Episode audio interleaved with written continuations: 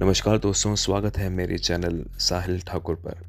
आज का टॉपिक है परसेप्शन कैसे परसेप्शन हमारी ज़िंदगी में बदलाव लेकर आता है?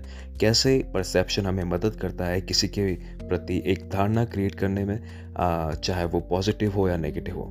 तो सबसे पहले हम समझेंगे परसेप्शन होता क्या है। परसेप्शन हमारा नज़रिया होता है किसी भी व्यक्ति या वस्तु के प्रति।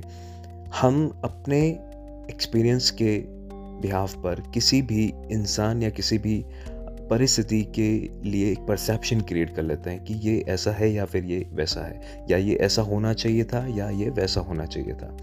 कितनी बार हमारा परसेप्शन हमें सही राह पर लेकर जाता है, कितनी बार हमारे परसेप्शन की वजह से हम लाइफ में बहुत कुछ खो देते हैं।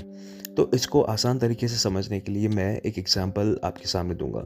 मान लीजिए हमारे सामने दो लोग खड़े हैं। एक ने काला चश्मा पहना हुआ है और एक ने लाल चश्मा पहना हुआ है। तो जब हम काले चश्मे पहने हुए व्यक्ति से पूछते हैं कि सामने पड़ा ऑब्जेक्ट उनको किस रंग में दिख रहा है तो वो ऑफकोर्स कहेगा काले रंग में। और जब हम लाल चश्मे वाले व्यक्ति से पूछेंगे कि उसको सामने पड़ा ऑब्जेक्ट किस रंग में दिख रहा है तो वो बोलेगा लाल रंग में। इसी तरीके से हम परिस्थितियों के प्रति अपनी एक परसेप्शन क्रिएट कर लेते हैं कि ये पॉजिटिव है, ये नेगेटिव है, ये अच्छा है, ये बुरा है।